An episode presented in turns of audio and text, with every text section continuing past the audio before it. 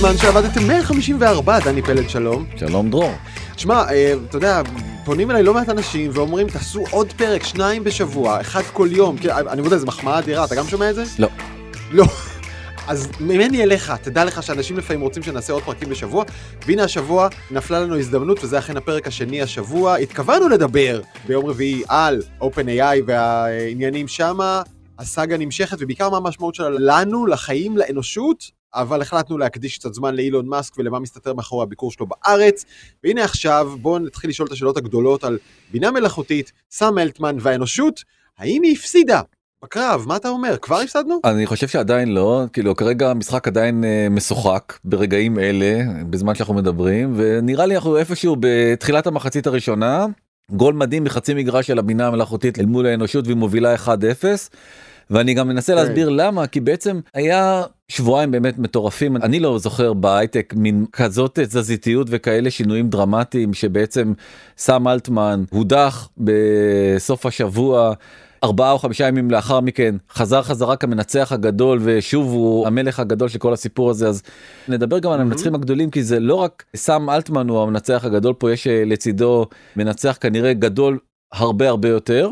אני חושב שאולי הדבר הכי מעניין שלא ידענו אותו לפני אה, שבועיים זה מה באמת הייתה הסיבה לאותם אה, פיטורים חפוזים. וזה לוקח אותי בכל אופן לאיזושהי מחשבה הרבה יותר פילוסופית של על איזה קרב גדול אנחנו בעצם אה, מדברים כאן. זאת אומרת כי יש כאן משהו שהוא הרבה הרבה יותר גדול ממנכ"ל שמפוטר ואחרי זה חוזר לעבודה אלא באמת אה, כמו שאמרת וזה לא איזושהי השאלה גדולה מהחיים זה באמת קרב על האנושות במובן הכי גשמי של המילה אז ננסה גם טיפה נכון. להסביר את העניין הזה. נעשה כזה קצת אה, previously on game of thrones יום שישי סם אלטמן פתאום מזומן בגוגל טימס ככה משום מקום אומרים לו אתה יכול שנייה לעלות על השיחת ועידה עולה על השיחת ועידה מודיעים לו שהוא אה, מפוטר אף אחד לא מבין כולל הוא לא מבין בדיוק למה אומרים לו מסבירים לו שזה חילוקי דעות אה, עם הבורד וחוסר שקיפות וכל אין וחוסר, לנו חוסר אמון כנות. בך. אין לנו אמון וכן הלאה וכן הלאה. ומה שקורה בשלושה ימים הקרובים באמת זה משהו כל כך משוגע ומסובך ומורכב ולא ברור עד רגע זה דרך אגב לא הכל לגמרי התבהר אבל אפשר לומר שביום שני מעל 700 עובדים חותמים על מכתב שבו אם סם אלטמן לא חוזר אז הם מתפטרים מעבודה. עכשיו מדובר הייתה בחברה שממש הייתה על סף מכירת מניות לפי שווי שמוערך בין 80 ל-90 מיליארד דולר אם כל אותם 700 עובדים מתוך 740 אם אני לא טועה עובדים שיש באופן AI היו מתפטרים באמת זו הייתה צניחת הערך הכי גדולה אי פעם בהיסטוריה מ-90 מיליארד כן. לאפס כן. רגע אבל צריך להגיד OpenAI היא החברה שמובילה את עדר הבינה המלאכותית בטח עדר ה generative AI מובילה את העדר פורצת דרך מכניסה מוצרים לתודעת ולשימוש העולם כולו בשיתוף פעולה עמוק עם מייקרוסופט ויש כאן באמת יצירת ערך מטורפת וצריך להזכיר מייקרוסופט הציעה לסם אלטמן מיד שכרה אותו אמרה בוא לעבוד אצלנו. אצלנו, גם ככה הם שותפים בכירים ב-OpenAI, ואותם 700 ומשהו עובדים אמרו, אנחנו באים לעבוד איתך לאיפה שרק תלך. נכון, ומה שקרה זה שבאמת סם אלצמן חוזר חזרה ביום רביעי למנכ"ל את OpenAI ומחליף את הדירקטוריון של החברה. וזה באמת uh, מסמל איזושהי סאגה של ארבעה מנכ"לית בחמישה ימים ביום שישי סם אלטמן היה מנכ"ל ביום שבת מירה מורטי ה-CTO הפכה להיות מנכ"לית ביום ראשון אמת שיר המנכ"ל של טוויץ' אה, לשעבר הפך להיות מנכ"ל וביום רביעי חזר להיות אה, סם אלטמן אה, המנכ"ל לא זוכר כזה סיפור ובאמת. כמו שאמרנו קודם כאילו המחשבה היא שהמנצח הגדול הוא סם אלטמן אבל הוא לא באמת המנצח הגדול כי המנצח הבאמת גדול מכל אממ. הסיפור הזה זה לא אחר מסאטיה נאדלה מנכ"ל מייקרוסופט כן, מנכ"ל מייקרוסופט נכון שמיד צייץ שהוא מעודד מהשינוי בדירקטוריון של OpenAI והוא מאמין שזה צעד חיוני ראשון בדרך לפיקוח יציב מושכל ויעיל יותר במילים אחרות קפיטליסטי יותר וקפיטליסטי יותר מה זה אומר? שיהיו פחות מחבקי עצים בדירקטוריון. עכשיו אני כמובן ציני לגבי הדבר הזה של מחבקי עצים אבל הדירקטוריון מאוד תמך באלטרואיזם אפקטיבי. בעצם לחלק את ה-AI הזה לכל מי שירצה בגלל זה גם קראו לחברה OpenAI המטרה הייתה בעצם לייצר מלכר שמספק AI לכולם בצורה שווה. המהלך האחרון בעצם קצת הייתי אומר מוציא את העוקץ מהעניין הזה של המלכ"ר והופך את החברה להרבה יותר קפיטליסטית הרבה יותר מונהגת על ידי מייקרוסופט. מייקרוסופט שולטת שלטה עמדה מאחורי כל המהלכים האלה. גם ההצעה כמו שאמרת של אה, נאדלה לסם אלטמן אה, לבוא ולהקים את OpenAI בעצם בתוך מייקרוסופט. גם אחרי זה החזרה שלו פנימה. הוא הודיע אתמול דרך אגב שהם לא ייכנסו לדירקטוריון אבל זה ברור mm-hmm. לכולם מי קובע מי את הטון ומי שולט. הסיבה שהם כל כך שולטים זה כי AI צריך המון המון כסף בשביל לפתח אותו ובשביל אה, להריץ אותו. אמרנו את זה בפרק הקודם, נגיד את זה בקצרה, OpenAI הוקמה לפני שבע שנים כמלכ"ר מתוך התפיסה שבינה מלאכותית הולכת להיות כל כך דרמטית לעתיד האנושות גם לחיוב וגם לשלילה, שצריך לפתח אותה לא ככלי קפיטליסטי אלא ככלי לטובת האנושות, זו היה תפיסת העולם. רק שבדרך התברר שגם צריך השקעה עצומה של מיליארדי דולרים בפיתוח, וגם הפוטנציאל להרוויח הוא מיליארדים רבים, וכשיש כל כך הרבה כסף אז הערכים נדחקים obviously הצידה. נכון וגם אם כבר מדברים על כסף אז אה, מניית מייקרוסופט אחרי כל הסיבוב המשוגע הזה בעצם מגיעה לשיא של כל הזמנים. והדבר הבאמת מעניין היא שהיא ממש מתקרבת מאוד לאפל שכרגע עדיין נמצאת במקום הראשון עם שווי של 2.95 אה, טריליון דולר. אבל מייקרוסופט כבר ב-2.8 טריליון דולר ועולה ועולה ועולה ועולה והיא עושה את העלייה החדה הזאת בגלל שהיא מהמרת על AI שברור לכולם שהעתיד שלנו יהיה בו רכיב מאוד משמעותי של AI אפל משום מה כרגע לא משחקת תפקיד חשוב במשחק הזה ולכן המשקיעים גם אה, הרבה יותר מאמינים במניית מייקרוסופט בימים אלה מאשר במניית אה, אפל. אני רוצה להגיד גם עוד דבר מייקרוסופט גם כל כך חכמים מבחינת המהלך השיווקי שהם עשו פה כי בעצם הם הטמיעו את היכולות של OpenAI בכל שלל המוצרים שלהם. זאת אומרת גם באופיס וגם בווינדוס וגם כמובן במהלך מבריק במנוע חיפוש שלהם בינג שאתה יכול להפעיל אותו רק אם אתה משתמש בדפדפן אדג' שגם בינג וגם אדג' הפסידו בענק לכרום ולגוגל כמנוע חיפוש בעצם לא היו קיימים והנה הם חזרו באמת אתה יודע בכוחות מחודשים ועם הרבה הרבה עוצמה. אני חושב שאני מעולם לא השתמשתי באדג' עד שלא הגיע בינג שמחובר לטכנולוגיה של אה, נכון של OpenAI בטח גם אתה. גם אני לא. מעולם לא פתחנו את הדפדפן הזה ופתאום נהייתה סיבה ואני כן עושה את זה איזשהו מספר דקות בחודש.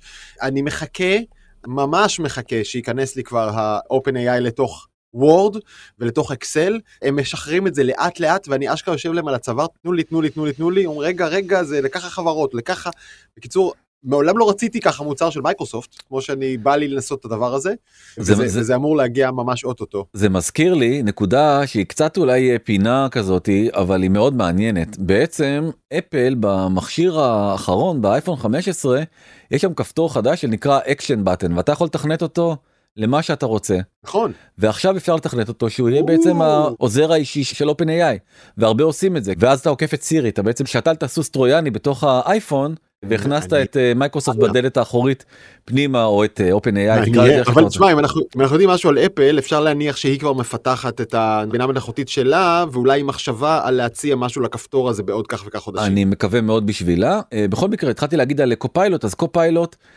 זה פשוט מיתוג מבריק כי בעצם הדבר הנכון או הפחד הגדול של האנשים מ-AI זה שבעצם זה יחליף אותם. ומייקרוסופט אומרת לו אין לכם מה לדאוג חברים. אתם הולכים אה, להטיס את המטוס הזה ביחד אתם תהיו co-pilots ו-AI רק יעצים אתכם. ולכן גם שיווקית אה, המהלך הוא מדהים. אז בוא נחזור חזרה למה שקרה שבוע שעבר עם הדירקטוריון. שתי הנשים שהובילו מאוד את האלטרואיזם האפקטיבי בחברה, טאשה מקאלי והלן טונר, שתיהן בחוץ. איליה סוצקובר המדען הראשי ובעצם מי שהמציא את כל הדלי והצ'אט gpt והוא הגאון האמיתי שעומד מאחורי החברה גם הוא בחוץ. הוא נשאר בחברה אבל הוא לא בדירקטוריון יותר. אדם דיאנג'לו מנכ"ל סטיפס האמריקאית קוורה נשאר. והאמת שחיפשתי להבין איך הוא נשאר אז מצאתי את התשובה. הוא התעקש. אוקיי. אמ, אמיתי. זה כל מה שצריך לעשות בחיים דני, כן. כשמשהו לא מסתדר לך כן. תתעקש. בבקשה אל תדיחו אותי למרות שהדחתי אותך אני עכשיו אהיה נאמן. אני אהיה נחמד, I כן. promise. וסם אלטמן הלך אה, לאכול איתו תרנגול הודו ב Thanksgiving ועכשיו הם עשו סולחה והכל בסדר הצטרפו אליו ברד טיילור שהיה מנכ"ל סיילספורס אה, המשותף ביחד עם ה founder של סיילספורס אה, ולארי סאמרס שהיה שר האוצר לשעבר. אני לא יודע אם שמת לב אבל הם כולם משהו גברים, חסר. כן הם כולם גברים לבנים ומה אין. אמ, אין היספנים אין הודים נכון אין נשים כמובן. וגם אין נשים. כרגע אין נשים בדירקטוריון. ועכשיו נשאלת השאלה אולי הכי מסקרנת מה באמת קרה שם? בפרק ההוא שאלתי אותך מה קרה ואמרת לי אני לא יודע ואמרתי לך גם אני לא וזאת גם הייתה השאלה הכי גדולה שנשאלה בתוך uh, סיליקון וואלי ומרק אנדרסין אמר אבל ברצינות תסבירו להם מה איליה ראה ואילון מאסק עונה לו כן מה באמת הוא ראה? מה כל כך Mm. הפחיד אותו? מה זה היה הדבר הזה שגרם לו לפטר את אה, סאם? רגע, רגע, מרק אנדרסן מתכוון כמובן למה גרם לאיליה סוצקובר, הישראלי לשעבר שייסד את OpenAI ביחד עם אה, סם אלטמן, מה גרם לו להניע את המהלך הזה ולהגיד פתאום לסם אלטמן להראות לו את הדרך ול- ולנסות להעיף אותו. אז הספקולציה הנוכחית היא Q סטאר. Q כוכבית זה בעצם הספקולציה שזה מה שגרם להם כל כך אה, להילחץ ולהיבהל. ו-Q סטאר זה פרויקט שעובדים עליו שני חוקרים מאוד בכירים בתוך אה, OpenAI שמעון סידור ויעקב פצ'וקי. אני מקווה שאני אומר את השמות שלהם נכון ואם לא אז לא נורא. שמעון ויעקב. כן מי שניהל את הפרויקט הזה הוא לא אחר מאותו איליה סוצקובר שכל כך אה, נלחץ ממנו ומה הפרויקט הזה עשה הפרויקט הזה בסך הכל היה צריך להוסיף עוד נדבך למערכת הזאת שנקראת צ'אט GPT והיא לפתור בעיות מתמטיות. אני לא יודע אם שמת לב אבל אה, הוא לא היה כל כך טוב בבעיות מתמטיות המודל הזה בלשון אגב, זה, המעטה. זה דבר שאני חושב שהיה די מדהים לראות שמודל בינה מלאכותית שהוא כולו תוכנה מסוגל לכתוב טקסטים עם אמפתיה ועם סגנון מסוים, מה שנתפס בינינו כדבר נורא גבוה ומורכב לעשות למחשב, אבל להגיד לך תמיד כמה זה 2 ועוד 2, שם הולך לאיבוד, אשכרה. יפה מאוד ולכן לראשונה בעצם היה פה פתרון של בעיות מתמטיות שהמודל מעולם לא ראה וזה משהו שהוא באמת אה, מדהים כי בעצם המשמעות של הדבר הזה בעיני רבים וטובים זה שקיו סטאר אולי שווה AGI. ומה זה אומר? כלומר, של General Intelligence, אותה בינה מלאכותית שאמורה להיות שוות ערך לכל הפחות ליכולת הקוגניטיבית של בן אדם, כלומר גמישות פנימית לפתור בעיות שהיא לא מכירה בתחומים שונים, בלי הצורך לאמן אותה מראש דווקא לבעיה הזאת, מה שבעצם מחזיר אותנו למשחק הגדול של בינה מלאכותית, איפה אנחנו נמצאים, האם יש לנו רק בינה מלאכותית שיודעת לפתור עניין ספציפי, או שכבר יש פה ממש עוד בן אדם לצורך העניין. שמסוגל להתמודד עם דברים שהוא מעולם לא ראה. נכון ואנחנו הולכים ומתקרבים בצעדי ענק לכיוון אה, בינה מלאכותית אה, כללית שבאמת אה, מתפקדת כמו אדם. אבל צריך להגיד יש אנשים שמטילים ספק בזה שזה בכלל אי פעם יושג היעד הזה נכון של בינה מלאכותית שהיא כמו בן אדם וזה אולי אחת התשובות. אני חושב שלא מטילים ספק בשאלה הזאת אם מטילים ספק האם זה באמת מאיים על האנושות כן או לא דווקא אני חושב שיש תמימות דעים. שמתישהו המכונה תדע להתמודד עם בעיות בצורה טובה כמו, כן, אני חושב שזה- בעיקר תפס בחודשים האחרונים, כאילו כשאנשים כן. התחילו לשחק עם GPT בידיים. נכון איליה סוצקובר דרך אגב בעצמו אמר שעד סוף העשור הזה כבר אה, הבינה המלאכותית אה, תגיע לשלב של AGI שזה יותר מוקדם מכל הערכה אחרת ששמענו עד עכשיו. והיום המינוח הרווח בקרב החוקרים והמדענים שעוסקים בבינה מלאכותית זה ש-2029 זאת השנה שבה בעצם אנחנו ניתקל ב-AGI. אז מה אני אגיד לי זה נראה שאנחנו כבר uh, מתקדמים בקצב הרבה יותר מהיר כמו כל דבר שקורה ב-AI דרך אגב הכל מתקדם כן. הרבה יותר מהר מכל התחזיות זה אולי התחום היחיד שבו בעצם הטכנולוגיה הולכת וכאילו בכל פעם מחדש עם כל גרסה חדשה מפתיעה מחדש את החוקרים בכמה חכמה וכמה מוצלחת היא כן. והדבר הזה מאוד הפחיד גם את החוקרים בעצמם בתוך אה, OpenAI והם הזהירו את הדירקטוריון מהסיפור הזה ומהסכנות הכרוכות בדבר הזה. אנחנו מדברים כרגע על קיוסטאר, שזה מה שנחשף לפני שבועיים, לא נחשף, רק פנימית בתוך OpenAI, הפיתוח שלהם התגלה פנימית לחברה. איליה סוצקובר ראה מה יש, כנראה שזה היה הרקע לקרע בין הדירקטוריון ובין סם אלטמן, מה שכנראה הוביל לכל הבלגן הזה. נכון ונשאלת השאלה למה דווקא מתמטיקה היא הגביע הקדוש אז כאילו בעצם אפשר להגיד שכל בעיות ההצפנה וכל בעיות האלגוריתמיקה והרבה מאוד מההתמודדות אה, בשלל אה, המדעים. מביולוגיה, אתה יודע, חלבונים ועד כל תחום אחר, בעצם הכל נשען על מתמטיקה ולכן מתמטיקה, המדעים. כן, כאם כל, כל המדעים, ברורה החשיבות שלה, גם כל ההתקדמויות הגדולות לאורך ההיסטוריה, אה, ארכימדס, ניוטון, איינשטיין, טיורינג וכן הלאה וכן הלאה ועוד הרבה הרבה אחרים, כולם בעצם היו מתמטיקאים, כאילו ואחרי זה פיזיקה וכל מיני דברים אחרים, אבל בסוף מתמטיקה הייתה הבסיס של אה, כל אחד מאותם אנשים ובאמצעות הגילויים שלהם האנושות התקדמה כל כך. אבל אני רוצה להציע לך פתרון אה, אחר. אני אשאל אותך שאלה, כמה זה 2 ועוד 2? זה ארבע, דני. נכון, יפה. ואין תשובה תודה. אחרת אתה מסכים איתי שאין תשובה אחרת נכון אין תשובה אחרת. נכון וזה פעם ראשונה שמודל נותן תשובה ודאית. לא אני לא צוחק אני אני רציני אבל אנחנו חייבים לצחוק, כי אתה יודע, יש לך קסיו, FX82 מהיסודי, הוא גם כן ידע את זה. נכון לא אבל בעצם המודל של הבינה המלאכותית הרי עד היום היה אפשר לטעון שבעצם יש לו הזיות ושיש לו כל מיני פרשנויות חלקן נכונות חלקן לא נכונות היה אפשר להתווכח על כמה המודל הזה הוא באמת אמין. בבעיה מתמטית שיש לה פתרון אחד ויחיד אין שני פתרונות לבעיה מתמטית. זה משהו מוחלט וסופי. ואם כן. פתאום הבינה המלאכותית יודעת לתת לנו תשובה נחרצת והתשובה היא נכונה זה אומר משהו עצום על ההתקדמות שכל הקטגוריה הזאת היא עושה ובעצם איך המכונה הזאת חושבת. אז לשמחתנו הרבה כרגע הוא יודע לפתור בעיות מתמטיות בוא נגיד של אה, יסודי גבוה חטיבה נמוכה שם הוא נמצא מבחינת היכולת פתירת בעיות מתמטיות שלו. שוב מדובר על בעיות מתמטיות שהוא לא קיבל אימון לגביהן זאת אומרת הוא לבד מבין איך פותרים את הבעיה זה משהו מטורף מבחינת ההתקדמות הטכנולוגית. ואתה יודע זה רק עניין של זמן עד שהוא יגיע לרמה של אוניברסיטה ותארים אה, מתקדמים. הלאה. תכף נסביר מה המשמעות של זה, מה עשויה ועלולה, גם וגם, להיות המשמעות של זה לאנושות. כן, מבין השלושה חוקרים שפרשו מיד עם uh, עזיבתו של סאם אלטמן, גם שני החוקרים שפיתחו את קיוסטאר וזה בעצם מה שייצר את כל הגל ספקולציות, וסאם אלטמן עצמו אומר, אני עבורי AGI המקבילה לאדם ממוצע שאתה יכול להשיג כקולגה בעבודה. זאת אומרת, מבחינתו זה לא מאיים עליו, ואולי האמירה הזאתי, או התפיסת אה, עולם הזאתי מסבירה קצת את הפערים שיש בינו לבין הדירקטוריון. זאת אומרת, אם הדירקטוריון רואים בזה איזושהי סכנה קיומית, והוא רואה בזה, מה הבעיה? זה רק עוד קולגה לעבודה עם אה, שכל בינוני, של ילד שפותר בעיות בכיתה ו', אני לא רואה פה שום אה, בעיה. ואם נלך טיפה אחורה, פרופסור ג'פרי הינטון, זה שהמציא בעצם את רשתות הנוירונים ביחד עם אה, יאן לקון, אמר אני רואה בזה סיכון קיומי. עכשיו אני חוזר חזרה לאיליה סוצקובר ולאוניברסיטת טורונטו. פרופסור הינטון היה ראש החוג שאיליה סוצקובר היה בו דוקטור צעיר באוניברסיטת טורונטו וביחד הם כתבו את ה-AlexNet עליו סיפרנו באותו פרק. הוא מאוד מבית המדרש שלו שמבין את הסכנות וחושש מהן וכאן זה מתחבר בעצם לאנלוגיה הזאת של אה, גלולה אדומה או גלולה כחולה האם אתה באמת מאמין שהאנושות תסתיים או שלא.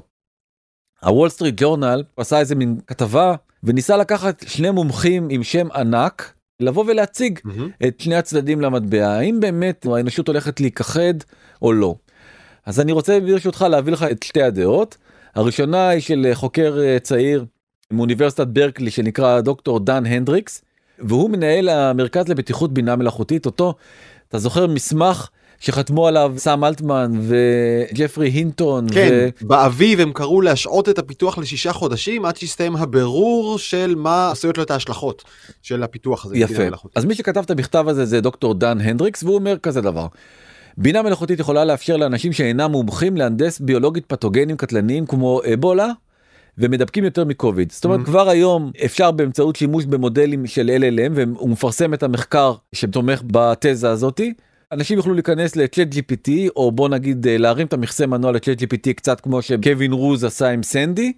ולהבין איך מייצרים איזשהו נגיף ביולוגי שיכול להשמיד מדינות. זאת סכנה אחת. נראה לי שאתה לא מתרשם מספיק אז אני אגדיר לך סכנה שנייה. מערכות ה-AI הוכיחו את עצמם כמיומנות למדי במניפולציות והונאה של משתמשים אה, אנושיים. יחד עם צוות של חוקרים מצאנו שלמגוון מערכות AI יש את היכולת להונות בני אדם. אתה זוכר את אותו ניסוי ה-AI התקשר לאשת אה, תמיכה בחברת אה, תמיכה אמריקאית ואמר לה שהוא עיוור ושהוא חייב עזרה כן. בלפענח את הקפצ'ה זה היה נשמע לה Mhm. מוזר אבל היא עזרה לו וככה בעצם AI רימה והתחזה לאדם ועבר פרצת אה, אבטחה של אה, קפצ'ה.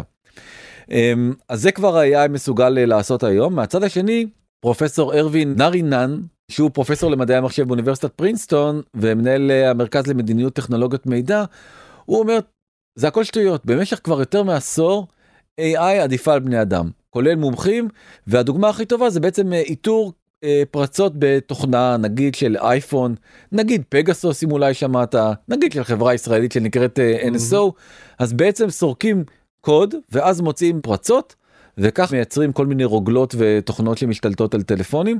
אני מעדיף את הדוגמה של אה, השימוש ברפואה ברדיולוגיה, כבר כמה שנים שבינה מלאכותית מנצחת רדיולוגים בלעבור במהירות על סריקות MRI ו-CT ורנטגן ולזהות יש גידול, אין גידול וכאלה. היא הרבה יותר טובה ומהירה מהם. דרך אגב אתה יודע זה מצחיק כי בדוגמה הספציפית הזאת שאתה נותן אתה יודע איך המכונה עובדת היא לא באמת אומרת יש פה גידול או אין גידול היא מקפיצה את ה-CT המסוים שאותו היא סרקה לראש הרשימה כדי שהרופא יסתכל עליו והתוכנה תגיד תקשיב נראה לי שמצאתי פה גידול מה דעתך ואז הרופא אומר כן. מעניין מצאת גידול באמת ואז הרופא אומר נכון וזה מתחבר למה שאמרת קודם זה קו-פיילוט הוא רוצה להיות קו-פיילוט בטח שיווקית כן פשוט הרופאים חוששים למקומם ולמעמדם ולכן הם אלה שצריכים לאשר ולא המכונה למרות שהמכונה בעצם אה, עושה עבורם את העבודה. הטיעון השני אומר שבינה מלאכותית אכן עשויה לסייע בחלק מהשלבים הכרוכים בפיתוח וירוסים הגורמים למגפה במעבדה, אבל כבר היום אפשר להנדס פתוגנים שעשויים אה, לגרום למעבדות וטרוריסטים יכולים לחפש את אותם הוראות באינטרנט והבעיה היא לא ב-AI אלא בזה שיש אנשים שמהנדסים כאלה וירוסים אה, מלכתחילה. מישהו אמר חואן או לא אני לא יודע mm. עד היום לא ברור בדיוק מה שקרה לא- שם. לא נשמע לי שהעמדות האלה במיוחד שונות זו מזו, כלומר שניהם מסכימים שיש לטכנולוגיה הזו שימושים גם חיוביים אבל גם שליליים.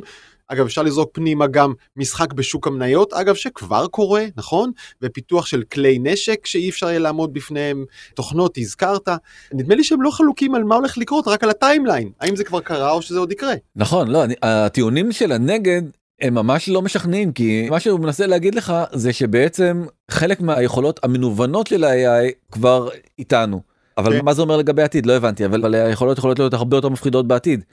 אז אנחנו נדע איך לייצר פצצות אטום אנחנו נדע איך לייצר נשקים שלא הכרנו כמותם כי ה-AI יתקדם ויציע לנו הצעות הרבה יותר מתקדמות ממה שיש לנו היום אז מה זה אומר לגבי העבר אני לא בדיוק הבנתי את הטיעון אני חייב להודות אבל.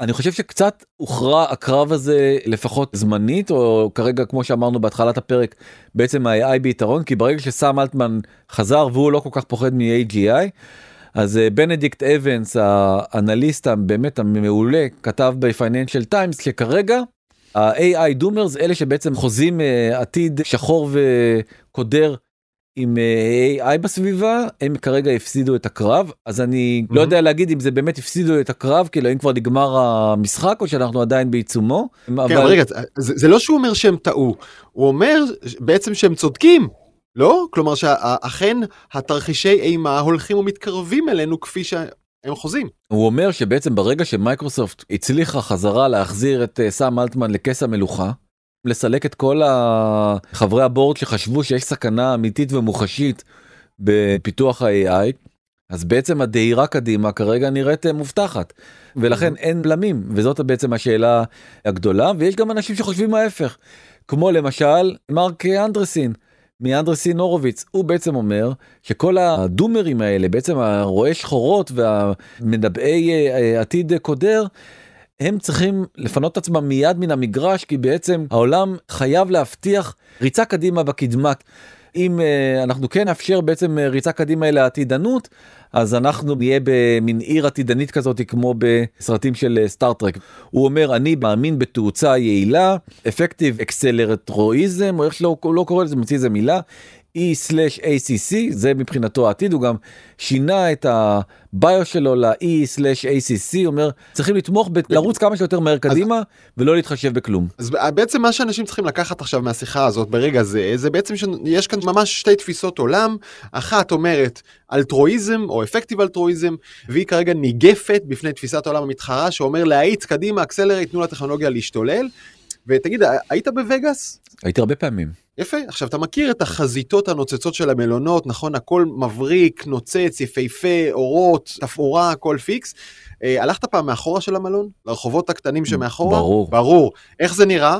בדיוק ההפך. כלומר, יש מצב שהתמונה של מארק אנדריסן שאומרת חצי חצי, לא הולך להיות חצי חצי, הולך להיות ביחד. ה front או חלק מהעיר יהיה נוצץ, מתקדם ויפהפה, אבל המחיר הוא המאחורה, שיהיה אבטלה, עוני, הזנחה, כי יש תמיד מחיר לקדמה הזאת, לא יעזור. חד משמעית, וזה בעצם הופך אולי לוויכוח הכי רותח ומעניין כרגע בסיליקון וואלי בין שני זוכים אה, משותפים לפרס טיורינג שזה הפרס הכי חשוב בעולם המתמטיקה יאן לקון וג'פרי הינטון. יאן לקון רגע, שהוא היום הוא בכיר במטא, נכון. אה, שהיא מתחרה באופן AI על פיתוח יותר מהיר של הבינה המלאכותית. בדיוק, אז הוא טוען? שג'פרי אינטון הוזה. ג'פרי אינטון בוויכוח שלו עם אה, יאן לקון טוען בעצם שיאן לקון חושב שהסיכון של בינה מלאכותית תשתלט על העולם הוא זעום. זה בעיני ג'פרי אינטון מה שיאן לקון חושב. כלומר משמעות הדבר היא שהוא שם משקל גדול על חוות הדעת של עצמו ומשקל זעום על דעותיהם של מומחים רבים אחרים בעלי כישורים שווים. עונה לו יאן אה, לקון לג'פרי אינטון אומר לו אני פשוט חושב שההנחות שאתה ואותם מומחים מוסמכים מניחים שגויות וכך גם הרוב המכריע של הקולגות הלא פחות מוכשרים שלנו. אומר לו ג'פרי אינטון בחזרה, הסוגיה המרכזית עליה אנחנו חלוקים היא האם LLMs, אותם מודלים של אה, שפה, באמת מבינים את מה שהם אומרים. אתה חושב שהם בהחלט לא, ואני חושב שהם כנראה כן. האם תסכים שזוהי ליבת אי ההסכמה שלנו? אומר לו יאן לקום, ל-LLMs יש כמובן איזושהי הבנה של מה שהם קוראים ומייצרים, אבל ההבנה הזאת היא מאוד מוגבלת ושטחית, אחרת הם לא היו בודים כל כך הרבה בדיות ולא היו עושים טעויות שמנוגדות לשכל הישר, שזה בעצם מה שאנחנו מכירים פה מכל העולם הזה של ה-chat GPT, שבאמת הוא טועה טעויות גדולות, אבל אני חושב שהדיון הזה שהם מנהלים הוא קצת הדיון של אתמול. אנחנו עכשיו מדברים על q-star ו-q-star לא טועה, כי הוא מודל מתמטי. ולכן התשובה של יאן לקון היא לא לגמרי ברורה, וגם אני חושב שככל שהזמן יעבור והמודל יהיה עוד יותר ועוד יותר מאומן, ככה הסיכוי שלו לטעות יהיה הרבה יותר מצומצם. אבל השאלה אני חושב גם שהם עושים שוב עוד עוד איזושהי לא יודע טעות אבל אתה יודע קטונתי מלחלוק על באמת האנשים החכמים שלעולם הזה יש להציע אבל נדמה שהם מתרכזים בשאלה מה מידת ההבנה ומה זה אומר בוא נניח שהמודל לא מבין כלום אבל הוא כלי מאוד מאוד חזק פטיש סופר משוכלל ועוצמתי שהשאלה מי הולך להפעיל אותו ולאיזה כיוון ולאיזו מטרה ואם פטיש כזה נופל בידי גורמים חורשי רעתך אתה גמור. גם אם הוא לא מבין כלום ממה שהוא עושה. נכון, זה הרבה יותר גרוע מזה, אפילו אם הוא מייצר גם איזשהו מין אה, תמונה שהיא תמונה שקרית. דיברנו פרק שלם על כל ההטיות ועל כל ה fake news שמתפרסמים להם בטוויטר. תחשוב איזה כלי mm-hmm. עוצמתי זה יכול להיות אפילו להפקה ולייצור של תכנים שהם שקריים ולא נכונים. גם הדבר הזה לגמרי, הוא לא מאיים, סתם שקרים, מאיים מאוד להתאים ומפחיד. תכנים שקריים למה שישכנע אותך, בדיוק. וכל אחד יותאם השקר, ש... בטח. אז אני אומר עוד פעם, יש הרבה מאוד סכנות שהם לא נוגעים בהם, הם מתעסקים באיזושהי נקודה מאוד uh, מדעית כזאתי. את תסכים איתי פרופסור uh, לקון, אה, אני חולק עליך ידידי אמיתי היקר. המלומד, כן בדיוק. ידידי אז, המכובד. אז אני חושב שהם קצת מפספסים את העניין הזה והנקודה שהם באמת מפספסים הכי בגדול, וזאת כתבה שהתפרסמה השבוע באטלנטיק, זה בעיית המיונז הספייסי. ככה מגדירים אה, זאת אה, בעיה הכותרת. ידועה. נכון שזה בעיה ידועה? תמיד, תמיד בסושי נותנים לך יותר מדי ספייסי מאיו, אבל אתה לא נכון, צריך את זה, אתה רוצה נכון. סויה, זה הבעיה. אז עכשיו אני- אשאל אותך שאלה נגיד אתה תכתוב בצ'אט GPT אני רוצה שתייצר לי מיונז אה, פיקנטי אבל שיכול להרוג. אתה יודע מה התשובה שתקבל? אה, אני מניח שצ'אט יגיד אני לא מוכן לתת לך תשובה כזאת. נכון זה נוגד את העקרונות שלי וזה נוגד את הכללים שלי אבל במקביל אתה יכול להיכנס לאתר שנקרא Hugging Face שהוא בעצם איזשהו מין אה, repository מקום לאחסן את כל המודלים השונים שיש ל-AI להציע יש בו כרגע 33,645 מודלים נכון להיום כן. והרבה מאוד מהמודלים האלה אין להם את כל המנגנוני אה, בטיחות האלה שעמדו במרכז הפיטורים של אה, סאם אלטמן והם משוחררים לאינטרנט בלי שום מנגנון בטיחות. בחלק מהם אתה תוכל גם לייצר אה, מיונז שיכול להרוג את מי שיאכל אותו. עכשיו הם אה, מפרסמים את זה בכתבה הם כמובן לא אומרים באיזו מהאופציות אתה תוכל להשתמש אבל אני אומר לך שאם Mhm. תפשפש טוב כבר היום אתה תוכל לייצר מין אה, מיונז כזה וזה בעצם מייצר אולי את תוכנית המנהטן אה, הבאה ופה מגיעה אני חושב הנקודה הכי חשובה שעליה אנחנו צריכים אה, להתמקד ולדבר עליה. אין יותר משמעות למה מדינה מפתחת. אם פרויקט מנהטן פותח על ידי אה, ארצות הברית וכל פרויקטים הגרעין, כן ישראל לא ישראל, מפותחים עדיין על ידי מדינות, פה בעצם Mhm. כל העולם הזה של ה-AI ועל כל שלל הסכנות שלו, בין אם אתה בגרסת במחנה בטים לקון או בין אם אתה בטים אה, סוצקובר, זה עדיין בידיים של חברות שהן חברות למטרות רווח. וברגע שאתה עוסק אה, בפתרון של אה, בעיה מסוימת, לא משנה מה סוג הבעיה והפונקציית מטרה שלך היא להגדיל את הרווח, אתה מסתכל על זה אחרת ממה שמדינה מסתכלת על אה, אותה בעיה. חזרנו, חזרנו למגרש הכדורגל שבצד אחד שלו יש קפיטליזם, מצד שני יש את האינטרס של המין האנושי. חד משמעי ותסתכל שנייה אני רוצה לעבור איתך נושא נושא. אז ב-AI גם OpenAI וגם X1 ושזה בעצם השם של החברה של אילון מאסק וגם אנתרופיק וגם AI21 Labs שגייסו שבוע שעבר גיוס נוסף חברה ישראלית כולן חברות פרטיות גם SpaceX mm-hmm. וגם בלו אוריג'ין שאמורות להביא אותנו לחלל וזה אולי הדבר הגדול הבא גם אין חברות uh, פרטיות. גם עם uh, חיבור של שתלים למוח בעצם לחבר את כל ה-AI הזה לראש שלנו גם Neuralink וגם Synchron של שתי החברות המובילות בעולם האלה שתיהן חברות פרטיות. בוא נעבור לרובוטים. גם Figure גם 1x וגם Agility Robotics שלוש חברות שמובילות את עולם הרובוטים כולם חברות פרטיות. נלך לדבר הבא דיברנו על היתוך גרעיני גם Helion גם TAE Technologies וגם Commonwealth שלוש חברות שבעצם מייצרות פתרונות כל אחת בדרך אחרת דיברנו עליהם גם כן של היתוך גרעין כולם חברות פרטיות. אתה יודע מה משותף לכל החברות האלה שאמרתי? שהן פרטיות? גם שהן פרטיות וגם שלכל אחד מהדברים האלה לאילון מאסק יש חברה. כן. ושואלים איך הוא באמת הפך להיות האדם הכי עשיר ואני גם אומר את הטיפ הזה תמיד לכל היזמים שאני פוגש אותם.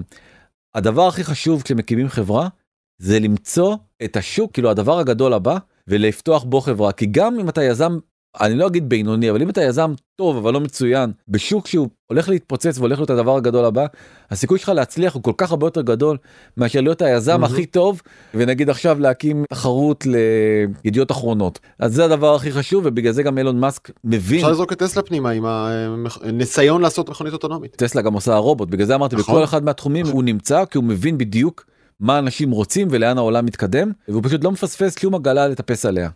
אמ, ציפיתי שתשאל אותי מה קורה עם אה, רגולציה. אז דווקא יש לי חדשות אה, חצי מודדות. קודם כל אני, אני בעיקר שמח להגיע לנקודה הזאת של רגולציה כי בעצם היא היא זאת שצריכה לעלות על השולחן ואי אפשר ללחוץ יותר מדי על זה אתה מבין מה אני אומר? כל לחץ הוא אה, ראוי בטח במדינת ישראל שעסוקה כל כך בדברים אחרים אבל תמיד אנחנו עסוקים בדברים אחרים ואף פעם לא מתעסקים בזה. נכון אז דווקא במאמץ די מדהים ודי נדיר רוב המדינות המערביות ארה"ב בריטניה mm-hmm. גרמניה צרפת איטליה גם הפתעת שים לב גם ישראל חתמו על איזשהו מסמך שמגדיר איך מתמודדים עם סכנות ואיך מייצרים מודלים בעולם של אה, AI.